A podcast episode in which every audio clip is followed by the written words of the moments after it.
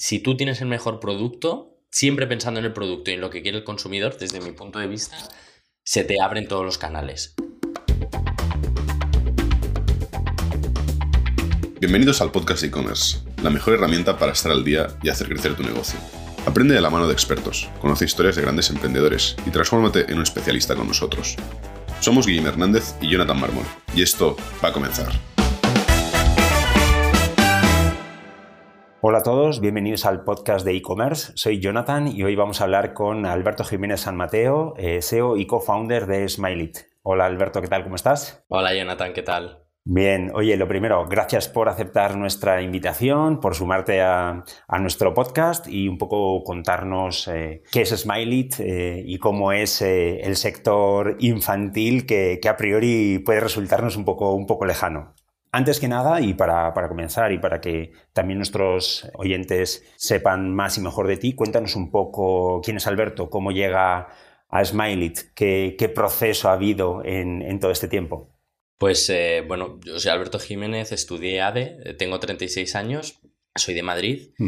Y cuando acabé la carrera, eh, monté mi primera empresa. Eh, era, una, era, una, web para, para, Erasmus que venían a Madrid. Entonces me lo pasé muy bien, la verdad. Mis amigos más, incluso. Pero lo monté, pues, como se montaba hace 12 años casi. Pues eh, en la habitación que me dejó mi madre, sin ni un duro.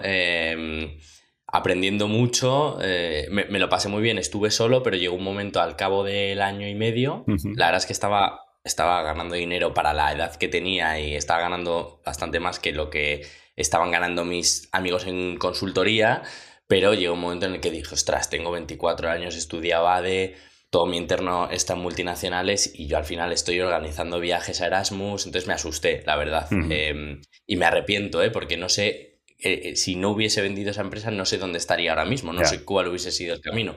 Eh, hubo una oportunidad de una inmobiliaria en Madrid que se dedicaba a alquilar a Erasmus y que, bueno, pues, pues nos interesó a ambas partes, uno comprar, otro vender.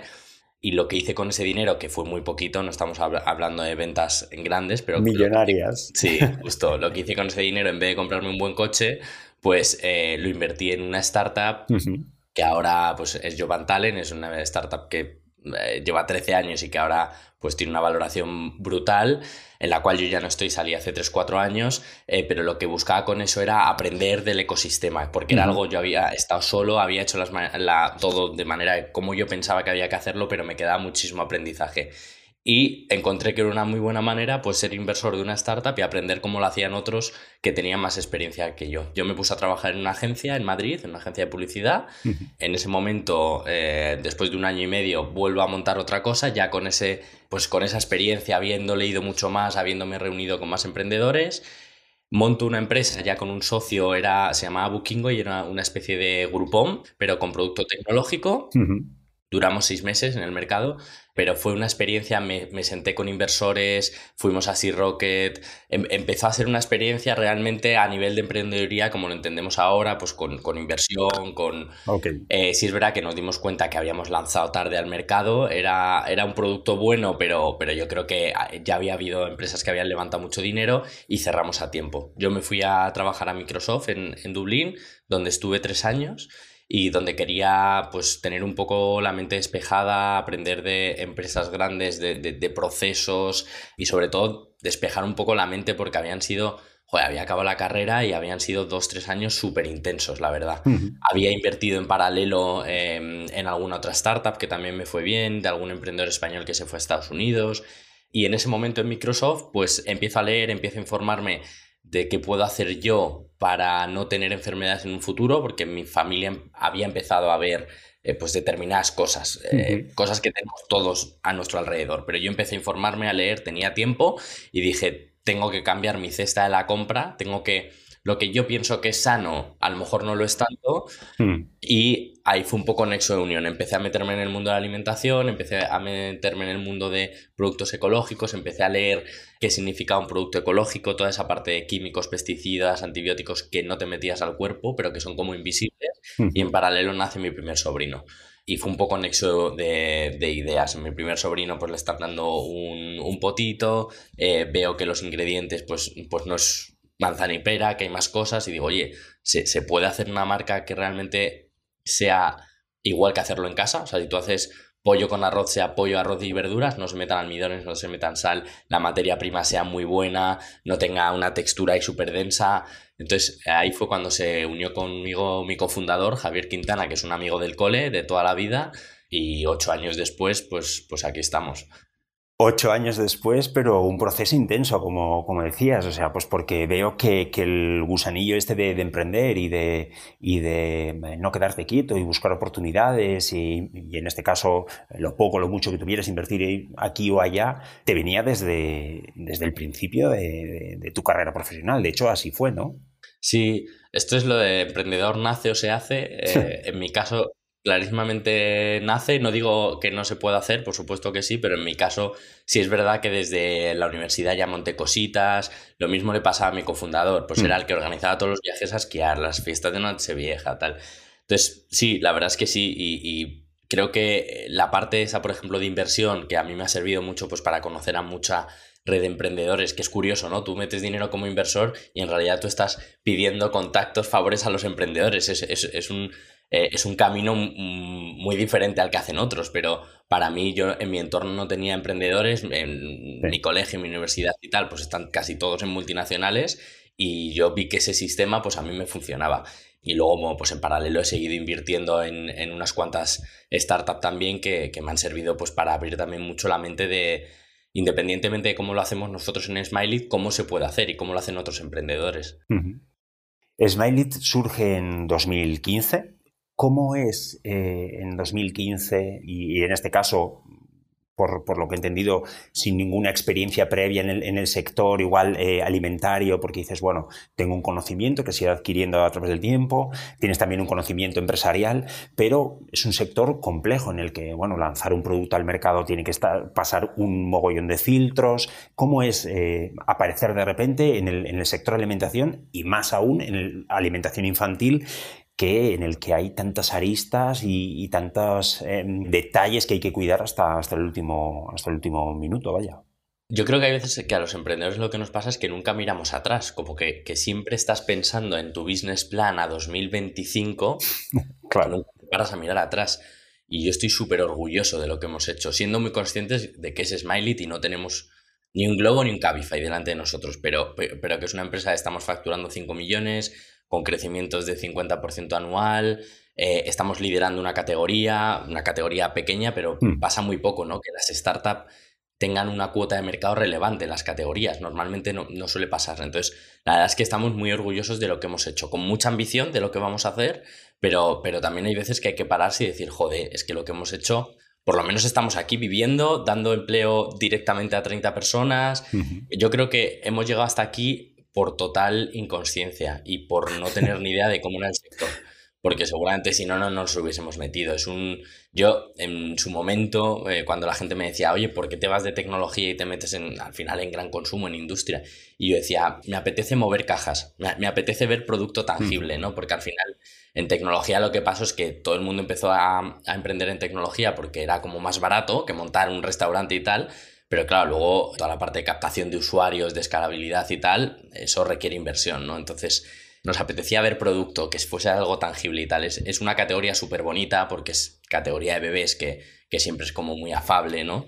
Nosotros queremos muchísimo el producto que hemos creado. Realmente nos gusta la categoría, nos gusta el sector en el que estamos y realmente creemos que estamos aportando algo muy diferente a la categoría. Y creo que eso es el motor de todo lo que estamos haciendo. El primer año fue las reuniones cuando nos sentamos con Corte Inglés, Carrefour y tal. Yo ahora mismo, porque no están grabadas, pero me gustaría verme. Eh, no tenía ni idea de la terminología que me decían, nos apuntamos todo y luego íbamos a amigos que trabajaban en empresas de gran consumo para que nos lo tradujesen al castellano la logística para nosotros era todo un misterio. Realmente somos una empresa que hemos aprendido estando los dos socios fundadores desde, desde, desde abajo. Hemos pisado muchísimo supermercado, hemos llamado muchísimas farmacias nosotros. Entonces, yo estoy muy orgulloso de lo que hemos construido porque creo que es muy sólido. Ha sido difícil, sí, pero supongo que como todos los emprendedores cuando se meten en cualquier sector. Eh, a mí me parece un sector complicado pues porque te produces materia prima, porque te juegas, o sea, tiene que estar todo muy medido. Nuestra primera empleada fue una directora de calidad, claro. no fue una directora de negocio, fue una directora de calidad.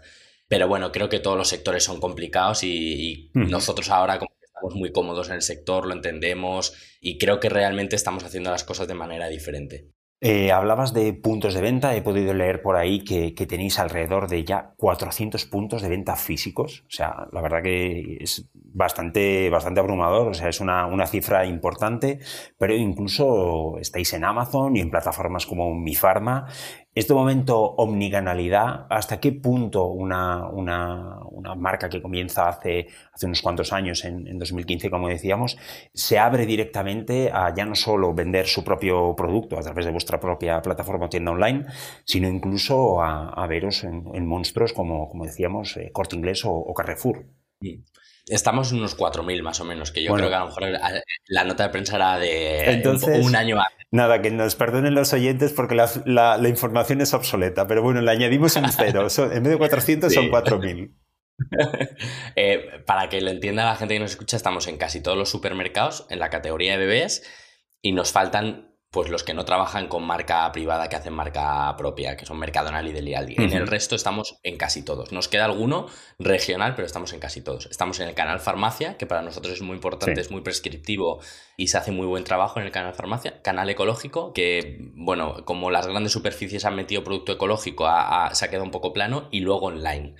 A mí me preguntan muchísimo, ¿por qué no directamente naces como un modelo de suscripción? ¿Por qué no, mm. no naces online? En 2015, si hubiésemos nacido online, en 2017 hubiésemos cerrado. Alimentación, todos sabemos que con la pandemia mm. los crecimientos han sido brutales, pero en 2015-2016 no llegaba ni al 1% de la cesta de la compra.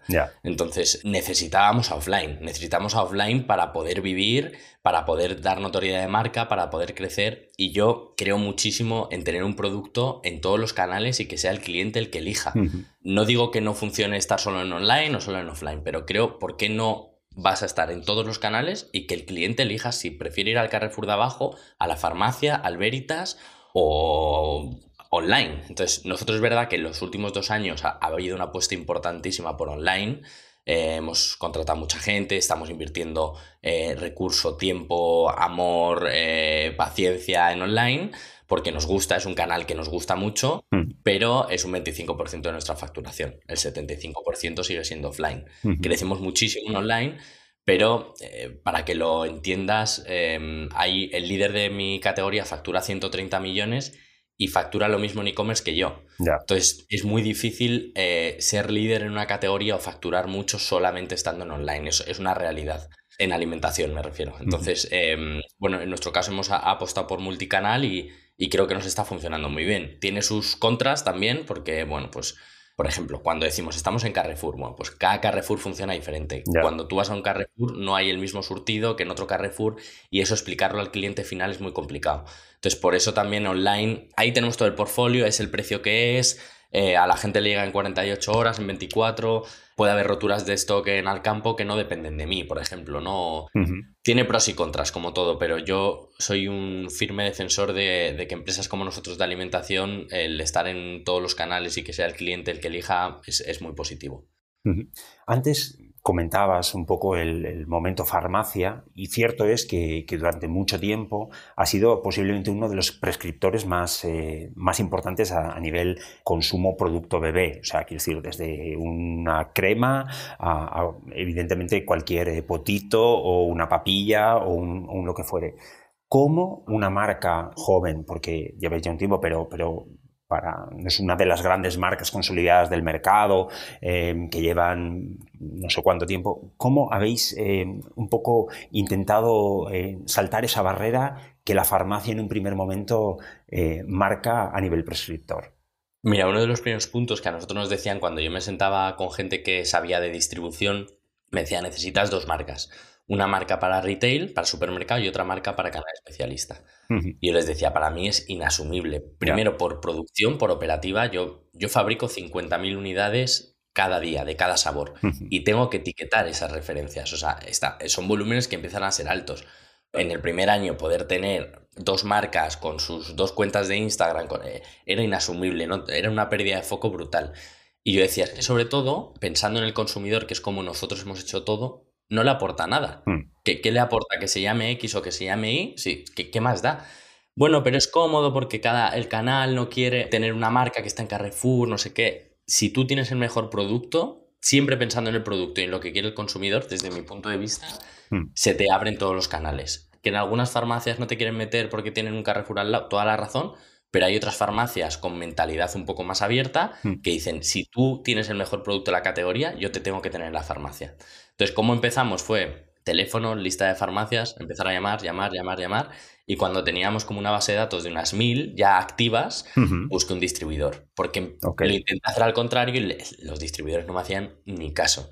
Cuando un distribuidor eh, dijo, joder, tres tíos con un comercial por teléfono ha conseguido mil farmacias, empieza a aparecer en los datos de farmacias, de cuota de mercado, nos empiezan a nombrar las grandes marcas de, de bebé que estaban en farmacia, pues, pues es que hay algo. Y la verdad es que llevamos cuatro años trabajando con un distribuidor exclusivo de farmacia que lo hace fenomenal. Tiene delegados comerciales que van a las farmacias, nosotros les damos pues, apoyo formativo, trade marketing, etc. Y es un canal que nos funciona muy bien, que que a priori a lo mejor en números la gente hubiese dicho no apuestes por él, porque es en torno a un 10% de nuestra facturación, pero yo siempre he creído en él, porque es un, pues al final es, muy prescriptivo, es muy agradecido, es, muy de conveniencia, que es lo que a, marcas pequeñas nos falta, ¿no? Pues que la mamá o el papá tenga una necesidad, baje y esté ese producto.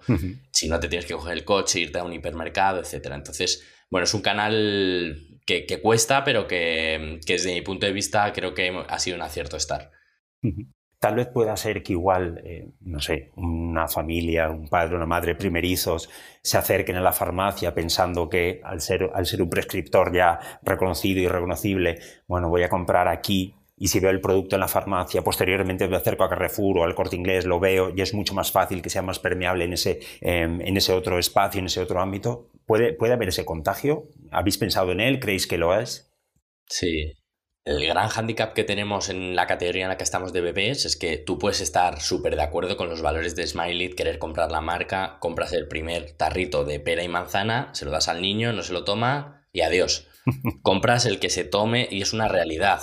Hay que decir, la transparencia, eh, por lo menos desde nuestro punto de vista, eh, una cosa es lo que quiere el padre y la madre y otra cosa es lo que el niño realmente por su paladar, etc. Hmm. Entonces, en nuestro caso, la, barrera de entrada de la primera compra en online son los gastos de envío. Tienes que comprar 30 euros para, para tenerlo gratis y esa primera prueba de compro un potito, se toma la mitad, es, muy importante. Hmm. Entonces, eh, todos estos puntos de venta físicos lo que nos hace es que el padre, la madre o quien compre el producto vaya, lea la etiqueta, vea la textura, hmm. haga una prueba con una unidad, luego con dos, luego con tres y cuando ya han probado que el producto funciona, deciden en qué canal comprarlo. Hay muchísima gente que sigue comprando en farmacia, en tienda ecológica, en, cuenta regional en Córdoba o que compran online porque a lo mejor no tienen ningún punto de venta cercano, porque no quieren cargar. Ahí ya es, es lo que decía, depende del usuario. Es, nosotros, por ejemplo, vendemos en nuestra web es el precio más caro de, todo el canal, porque es nuestro precio de venta al público recomendado, que luego muchas cuentas, mm, muchos supermercados no respetan, lo bajan porque pueden hacerlo, deciden hacerlo. Hmm. Y el claro ejemplo de que nuestro producto no es un producto de precio es que en la web estamos creciendo a triple dígito. Y que funciona, o sea, empieza a tener mucho peso nuestra web. Entonces significa que la gente al final con un buen producto, eh, en, nuestro caso, pues 5 céntimos arriba o abajo, lo que les importa es la comodidad y la usabilidad y que yo creo que al final que decida cada uno dónde le es más cómodo comprarlo. Decías antes que eh, el porcentaje aproximado de, lo que es la venta online en estos, en estos momentos de Smile ronda el 25%. ¿Cuál es vuestra aspiración eh, respecto a la plataforma online? Quiero decir, ¿pretendéis que, siga siendo uno de los grandes puntales? Eh, ¿Entendéis que va a ser complementario al retail? Incluso estáis también sabido en marketplaces como, como Amazon. ¿Cuál es, eh, vista a futuro, eh, la importancia del e-commerce y de vuestra propia tienda, tienda online? Es clave. Para nosotros es el foco en los próximos años es, online. Y no significa que no vayamos a estar en retail, para nada. Pero al final hay que entender que en online nosotros controlamos los precios, controlamos al usuario, controlamos al stock, controlamos lo que les llega, lo que no les llega. Entonces, es verdad que online para nosotros es muy importante por eso y porque cada vez más la demanda de los usuarios es online y hay que escucharles. Entonces, ¿es complementario? O sea, ¿vamos a ser una empresa solamente online? No. ¿Quiero que el peso de la empresa, al menos el 50% en los próximos tres años, sea online? Sí. Y eso, em, pues yo creo que también es dar un paso más allá. Vamos a hacer muchísimas cosas este año. Eh, lanzamos suscripción ahora en unas semanas, nos vamos a meter en QCommerce, vamos a hacer muchas cosas. Eh, la atención al usuario que tenemos creo que es excelente. Estamos metiendo mucho recurso de tecnología también para tener todo automatizado, para poder crecer no en base de personas, sino que esas personas que están trabajando en Smiley realmente aporten valor al usuario, aporten valor a nivel de resolver dudas, dudas de producto, de, a nivel de nutrición o de pedido. Entonces, la apuesta es clara y, los resultados son claros. Desde hace dos años, la verdad es que online está funcionando muy bien. Creo que la pandemia nos ha venido muy bien porque la realidad es que la apuesta de online fue desde 2015, pero los resultados no venían. Y llegó el coronavirus y de repente, pues todo cambió y menos mal que teníamos todo preparado a nivel de tecnología, de nuestro eh, conectar con nuestro operador logístico, con nuestro CRM, con nuestro RP. O sea que gracias a eso nosotros hemos podido servir en toda la pandemia sin con cero roturas de stock, sin retrasos y ha sido gracias a que teníamos todo preparado.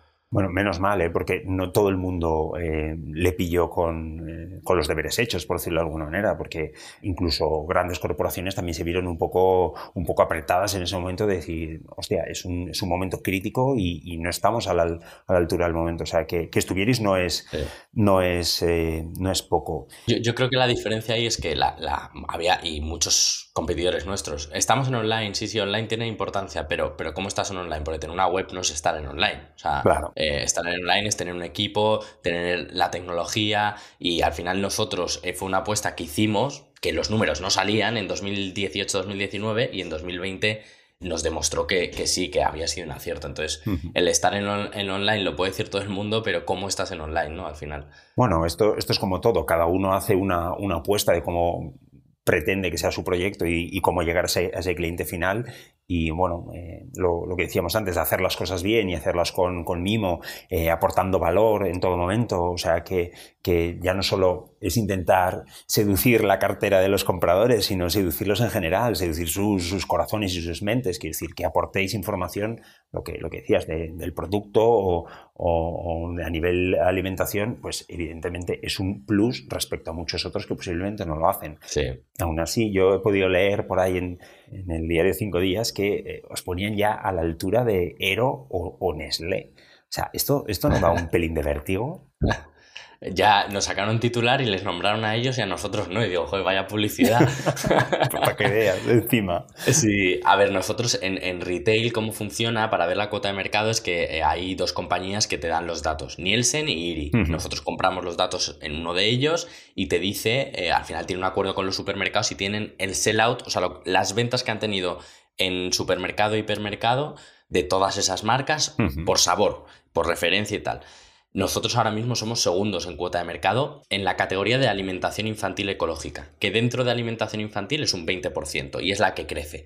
Entonces, la realidad es que estamos compitiendo con ellos. De hecho, este año hemos crecido un 51%, Ero, que es el líder de la categoría, ha crecido un 1% y Nestlé, que el año pasado era el segundo, pasa al tercero porque nosotros hemos subido al segundo puesto y ha decrecido un 12%. Entonces, claramente es que estamos ahí. Y el resto de marcas, que hay marcas muy potentes internacionales que en otros países lo hacen muy bien, en España yo creo que porque nosotros somos una empresa local, eh, con un mensaje pues local, o sea, no, es traducido, ¿no? Que no lo hace un distribuidor, el marketing no, aparece un niño que no tiene nada que ver con una cultura española, etcétera, mm. pues la verdad es que en cuarto, quinto, sexto lugar están todos facturando 15, 20 veces menos que nosotros. Entonces es verdad que es que con quien estamos compitiendo es con Ero y con Nestlé da vértigo, pues no sé. O sea, sinceramente intentamos no mirar mucho eh, a los lados, siempre miramos al frente y es algo, yo mm. creo, creo que hacemos bien. O sea, nosotros vamos a nuestro camino, no hablamos del resto,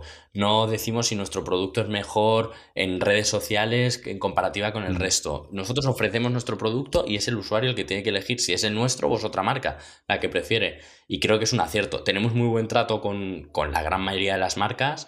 A mí era una de las cosas que me decían, ¿eh? os van a poner mogollón de palos en las ruedas, tal. Pues a mí me han demostrado que de momento se están comportando muy bien, o sea, están aceptando que estamos ahí, que somos parte del pastel y, nos miran mucho, nos miran mucho en, el buen sentido, pero el eh, producto que lanzamos, producto que a los seis meses han lanzado ellos también y eso es un orgullo, eso es que las cosas se están haciendo muy bien. Entonces, em, da vértigo porque son multinacionales, pero bueno, somos muy pequeños todavía, ellos son principalmente Nestlé es una empresa que tiene millones de verticales, mm. que alimentación infantil es uno más y está muy bien aparecer ahí y decir que les estamos arrancando cuota de mercado, pero también hay que ser muy sinceros, honestos y, modestos, que, somos una empresa pequeña que tenemos que crecer mucho todavía.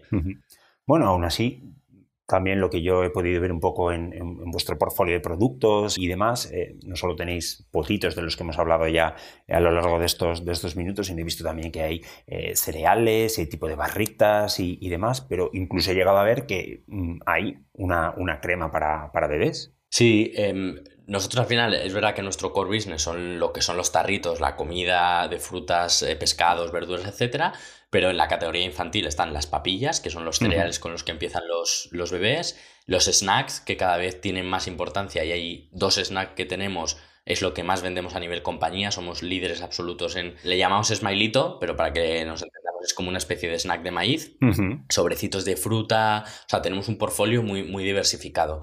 Y lo que hicimos hace cinco meses, en septiembre, al final nuestro cliente, a todas las marcas, lo que nos pasa es que empiezan con seis meses y a los tres años se nos van. Y a no ser que tengan hermanos pequeños, no vuelven a, nosotros.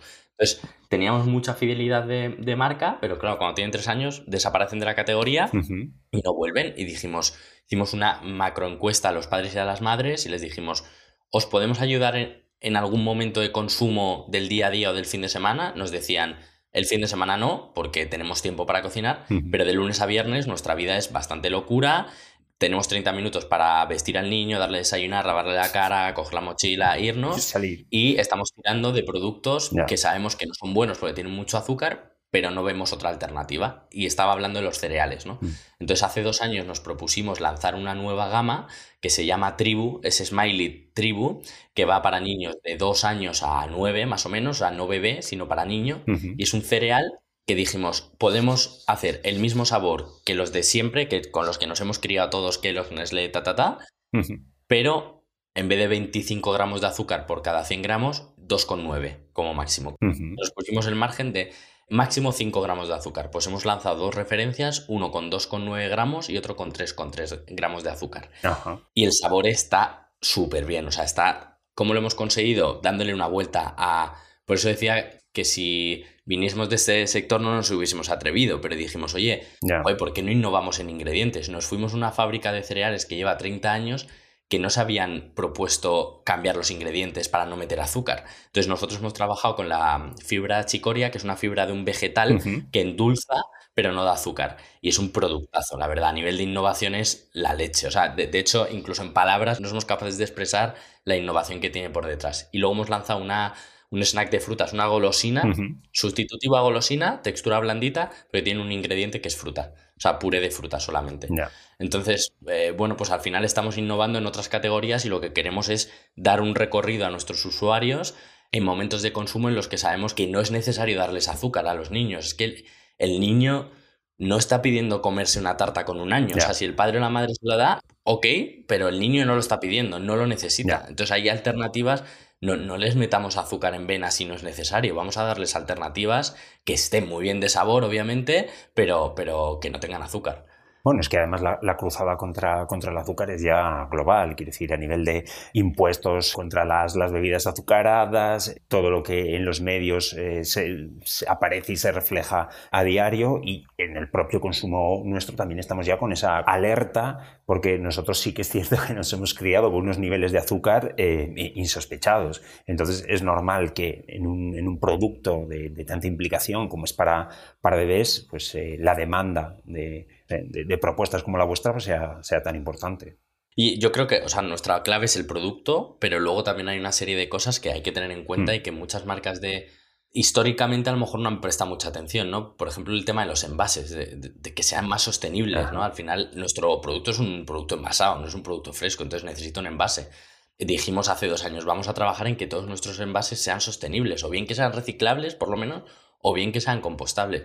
Eso fue un proyecto que para una empresa como nosotros es, es enorme. Mm. De hecho, hemos sido la única empresa de infantil que lo hemos lanzado. A día de hoy el resto todavía no han sido capaces de cambiar todo el portfolio porque al final te implica que, te cambie el sabor, la vida útil del producto. Entonces, ya no solamente el producto, que para mí es básico, el tono de marca, por ejemplo, nosotros, una de las cosas que yo detectaba cuando empecé a, buscar información de infantil es que dije, joder, siempre aparece una madre rubia con un niño perfecto en el packaging del producto. O sea, siempre es igual, todas las marcas.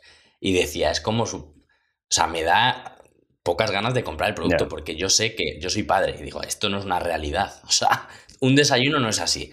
Entonces dije, ¿por, ¿por qué no hablamos de la paternidad y la maternidad desde un tono más transparente? Mm. Que hay veces que es lo más bonito del mundo y hay veces que quieres salir corriendo por la puerta y decir, por favor, que venga alguien a sustituirme un par de horas. Vamos a hablarlo con transparencia esto. Entonces yo creo que hay muchos puntos en los que una marca, en nuestro caso de infantil, puede incidir y puede cambiar un poco el mensaje y yo creo que es lo que estamos haciendo nosotros, ser, ser transparentes, dar mm. ¿Por qué no vamos a dar los datos de facturación, por ejemplo, siendo una startup? ¿Por, qué no vamos a tener esa transparencia? Es mucho, es poco, es lo que es. Es que me da igual lo que opine el resto, o sea, es lo que es. Entonces, eh, yo creo que todo eso, el consumidor de ahora le está aportando muchísimo valor. O sea, no es solamente el producto, que el producto es excepcional, sino todo el conjunto de cosas que hace una empresa.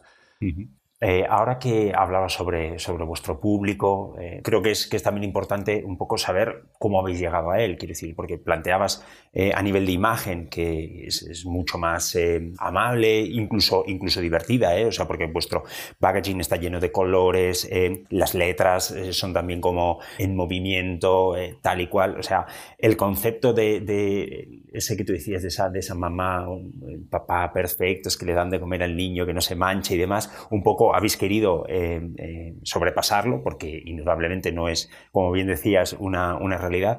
¿Cuál es vuestro público? Eh, ¿Cómo llegáis a él? ¿Cómo pretendéis seducirlo? Mira, nosotros teníamos un claim que es hecho como en casa y lo cambiamos hace dos años. Y esto es curioso, lo cambiamos cuando los dos fundadores hemos sido padres hace dos años y tal. y dijimos, ostras, llevamos cuatro años trabajando en infantil y espera, que nos hemos dado cuenta de muchos insights que, que no sabíamos. Entonces, Hace dos años apostamos por, un cambio de estrategia de, mensaje y tal, que nuestro clima ahora es alimentemos la honestidad y es un poco todo esto que, os he comentado antes, ¿no? De, oye, vamos a, vamos a poner una foto no de una influencer fenomenal en, en su casoplón de 5 millones. Vamos a poner, o sea, el sábado por la mañana en mi casa es un desastre. Vamos a poner eso, ¿no? Es el, ¿Por qué no? El día del bombardeo, ¿no? sí, que es la realidad de, de la gran mayoría de la gente. Entonces, nuestro público es muy heterogéneo, esa es la realidad. O sea, es verdad que en online la gran mayoría eh, es grandes ciudades, es la gente que nos compra. Curiosamente, cuando yo pensaba que iban a ser pequeñas eh, ciudades que no tenían acceso al punto de venta más pequeño, es gente que está preocupada, eh, obviamente que tiene niños, pero que está preocupada o bien porque el producto sea ecológico y les preocupa pesticidas, químicos, antibióticos en el caso de las carnes, materia prima, etcétera y por otro lado, eh, a lo mejor para ellos no consumen ecológico, pero para sus bebés han empezado a consumir ecológico, se han empezado a informar etiquetas, etc. Y hay gente que no nos compra tanto por ecológico, aunque también, sino porque tenemos unos ingredientes y unas tablas nutricionales clean label, ¿no? Tú ves los ingredientes de nuestro potito del snack de maíz. Maíz y aceite de oliva virgen extra. No hay ninguna E, no hay espesantes, saborizantes, no hay nada de eso. Entonces, hay una parte que nos está comprando principalmente porque dice, bueno, yo a nivel de ingredientes y de tabla nutricional, pues lo veo muy bien. Y luego la realidad es que las grandes marcas, hace 20 años, 15 años, comprar una gran marca era como una, apuesta de, joder, estoy comprando una gran marca, tiene calidad y tal, y la realidad es que ahora mismo, por todos los escándalos que ha habido, eh, y, no digo en mi categoría, eh, digo en general, la gente de mi generación tiene bastante desconfianza por, por lo que se hace. no se entiende que estés apostando por una línea ecológica, pero luego en el mismo lineal tengo una línea no ecológica enorme, con plásticos. Entonces, esos mensajes diferentes yo creo que a nosotros nos están viniendo muy bien. Nosotros tenemos un único mensaje. Producto ecológico, todo es ecológico, clean label y envases sostenibles. Entonces, tenemos un público súper heterogéneo. Es público que, que es consciente que no llega a cocinar cinco veces al día, que mm, no pasa nada por... Es decir, la primera opción es darle una manzana fresca. Hmm. No quiere darle la manzana fresca porque se mancha, porque todavía es pequeño. Le doy un sobrecito de frutas que es fruta. Entonces, ese es nuestro público. O sea, luego tenemos por ejemplo, público que nos dice, joder, me encanta vuestra marca y tal, pero yo lo hago todo en casa, continuamente. Da igual, yo me voy de vacaciones y lo hago todo en casa. Pues también es súper respetable y está fenomenal. Pero bueno, igual no es la circunstancia que tiene todo el mundo, ¿sabes? Quiero decir, no todo el mundo puede permitirse estar una hora y veinte cocinando, cociendo el pollo, no sé qué, para luego triturarlo, ¿sabes? O sea, hay que disponer también del tiempo. Sí, totalmente. A mí al final es aunque, aunque es tirar un poco piedras a mi propio tejado, pero nosotros damos la opción que consideramos que es la mejor del mercado. Ese, es nuestro KPI. Hmm. Si hay un producto que tiene ingredientes mejores, tablas nutricionales mejores, nosotros lo tenemos que mejorar. Y que luego sea el usuario el que elija qué marca comprar. Eh, nosotros damos la opción, antes no había esa opción, antes al final hmm. no había productos ecológicos en infantil, la gran mayoría tenían almidones, tenían sal, nosotros hemos dado esa opción y lo que hemos hecho al final ha sido el efecto dominó es que las grandes marcas pues están despertando y están empezando mm. a cambiar sus ingredientes y eso es un orgullo brutal. Al final yo realmente lo, que queremos es que los niños no pueden comer azúcar con seis meses, almidón, no pueden tomarse una... Hay papillas que es eh, papilla con colacao, papilla con galleta María, eso, es un niño de seis meses, eso, es inaceptable. Ya, sí, bueno, es, posiblemente mal, mal educarlos y mal acostumbrarlos a un proceso de vida que, se va a prolongar eh, de, manera, de manera exagerada. Eh, vuestra tienda online he podido ver que está, que está creada en, Shopify. Eh, nosotros somos una mundialmente conocida agencia de, creación de experiencias de compra en, Shopify. ¿Cómo es de, fácil o de complicado manejar vuestra, vuestra tienda en esta, en esta plataforma? Dices a nivel interno, ¿no? A nivel de usuario. Sí, sí, sí. La verdad es que, vamos, a mi Shopify cambiamos hace tres años. ¿Por qué estabais con? Perdóname. Eh, estamos con Magento. Ajá. Y, y, muy bien. La verdad es que a nivel de usabilidad, muy bien. A ver, tiene sus contras, porque es verdad que ya sabes que no es tan customizable como a lo mejor nos gustaría para determinadas cosas, hmm. pero por ejemplo ahora con el tema de la suscripción que lo lanzamos en dos semanas, pues bueno, al final hemos contratado a un programador, haces lo que tú consideres a nivel de, de frontend, de, de, entonces tenemos buenas palabras, la verdad es que funciona muy bien, eh, tengo un equipo también de e-commerce muy bueno, muy senior, que, que, lo está haciendo fenomenal, y entonces la verdad es que estamos muy contentos con, con Shopify. Decías ahora que tienes un, equipo importante detrás. ¿Cómo está dividido? Quiero decir, ¿cómo es de grande el, equipo que se dedica un poco a investigar nuevos productos, nuevas líneas de negocio y demás? Y a su vez el, equipo que un poco se, encarga de, la gestión más empresarial o incluso del marketing. Por empezar con e-commerce ha cambiado un montón. Hace un año y medio era una persona que hacía todo, de e-commerce manager, de paid media manager, de... Y ahora eh, ha crecido. Eh, Sí, tres personas, un Head of Digital que hace toda la estrategia digital, un e-commerce manager que es la persona que controla Shopify, hace landing page, etcétera, y un paid media manager que al final es toda la parte de publi. Además, trabajamos con varios consultores para determinadas cosas, pues por ejemplo Facebook Ads, eh, Google AdWords, que nos ayudan. Al final nosotros somos muy conscientes, o yo soy muy consciente de que es imposible tener a un experto en SEO, un experto en Shopify, no, no, nos lo podemos permitir. Entonces, mm. tengo un equipo muy completo, pero que seguramente no sepa la última actualización de Google AdWords. Mm. Para eso tenemos a los consultores que nos dan un servicio muy bueno y han... La verdad es que desde hace un año las métricas de e-commerce son brutales, hemos bajado el CAC eh, casi un 50%, estamos creciendo noviembre y diciembre, hemos crecido un 100% respecto a noviembre y diciembre del año anterior, estamos captando leads al nivel que queríamos nosotros. Uno de nuestros objetivos era aumentar el porcentaje de clientes nuevos porque teníamos mucho, mucha repetición de cliente y no estábamos tan centrados en cliente nuevo. Entonces, están saliendo bastante bien las cosas. Eh, eso por e-commerce. Luego, diseño, tenemos tres personas, que la verdad es que para el tamaño de empresa que tenemos es un 10% del de, equipo. Eh, una persona da servicio a online y otra persona da servicio a offline, que es toda la parte de trade marketing, de farmacias, expositores y tal. Y luego un head of design, que hace también principalmente lo que es producto. En marketing tenemos una persona que es content manager, que para nosotros es fundamental. Toda la parte de contenido, porque en nuestra categoría es esencial que esos insights realmente sean importantes, tal. Una eh, directora de marketing, community manager y lleva toda la parte de influencer también, que para nosotros es, muy importante. El equipo comercial, que bueno, lleva retail y todos los canales. Eh, y luego, pues ya la parte de supply y tal, que a lo mejor eh, es menos interesante para el público, pero, pero para nosotros es esencial. Tenemos tres personas claro. en compras, en logística. Eh, nosotros trabajamos casi con nueve fábricas, no tener roturas de stock, etcétera. Y bueno, tenemos una persona de, de, IT. Nosotros trabajamos con Odoo para toda la parte del RP y ahora estamos planteándonos qué CRM metemos, porque Odoo se nos ha quedado pequeño y estamos viendo, pues, si es un Salesforce, si es un HubSpot, etcétera, etcétera. Ok. Bueno, yo creo que esto está llegando a su fin, Alberto. Antes de, terminar, siempre nos gusta eh, pediros un, pequeño consejo, una ayuda, una idea a todos aquellos que nos están escuchando, que bueno, están intentando desarrollar sus proyectos o que están ya inmersos en ellos la experiencia de, los invitados, eh, y en este caso de gente como vosotros que, lo ha intentado en diferentes ocasiones y que ha tenido diferentes cotas de éxito también a lo largo de, su carrera, siempre les suele venir bien y creemos que es una, manera de, ayudar al ecosistema. Así que, no sé, déjanos ahí tu, mensaje positivo para, para la audiencia, a ver qué... A ver, yo diría, yo a mí me encanta. A mí mucha gente me dice, oye, llevas ya siete años en Smiley, ¿cómo estás de fuerza? Eso es, el típico comentario ¿no? que te hacen hmm. muchos inversores y tal.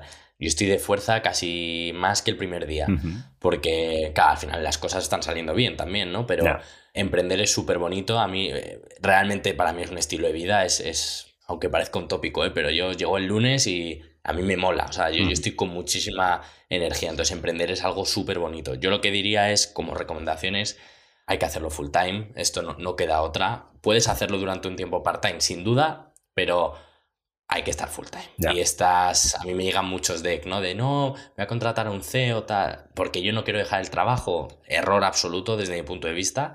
Y hay que invertir dinero. El que sea. O sea, si tú tienes 3.000 ahorrados, pues ok, 3.000. Si tú tienes, pero a día de hoy yo creo que ha cambiado mucho cuando yo empecé a emprender ahora, eh, joder, ahora todo el mundo buscamos financiación, no queremos mucho riesgo. Yo he invertido en, hemos hecho cuatro ampliaciones de capital. Yo he acudido a dos ampliaciones de capital de Smiley con otra vez, porque, porque es que realmente confío 100% en Smiley. Entonces, y un emprendedor no deje el curro, que eso me parece como el punto básico, pero luego encima no invierta algo de dinero, a lo mejor no tiene mucho, ¿no? Bueno, pues, pues es que a lo mejor hay que estar un año sin curro. Y si no te puedes permitir estar un año, un año sin cobrar, perdón, si no puedes estar un año sin cobrar, pues tienes que esperar un poquito a emprender, pero... Hmm.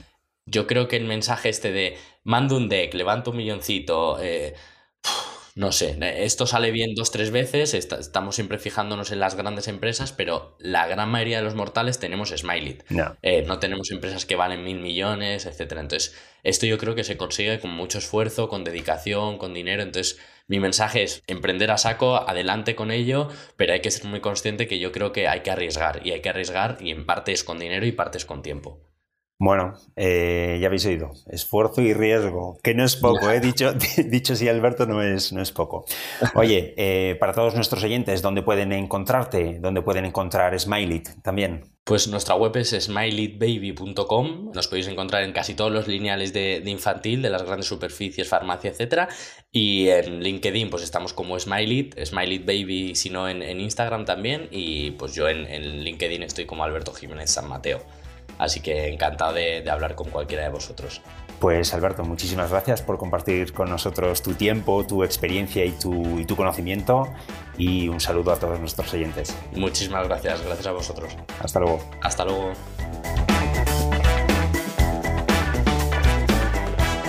Gracias por escuchar el podcast de e-commerce. Si te ha gustado esta entrevista, suscríbete y disfruta nuestros próximos capítulos. Recuerda dejar tu reseña en Apple Podcast. Esto nos permitirá seguir creciendo y poder ofrecerte nuevas entrevistas con más invitados y sus emocionantes historias. Si quieres un resumen de lo más importante de la semana en el e-commerce, los mayores players y saber qué está en tendencia actualmente, suscríbete a nuestro newsletters desde nuestra página web, elpodcastecommerce.es. Hasta pronto.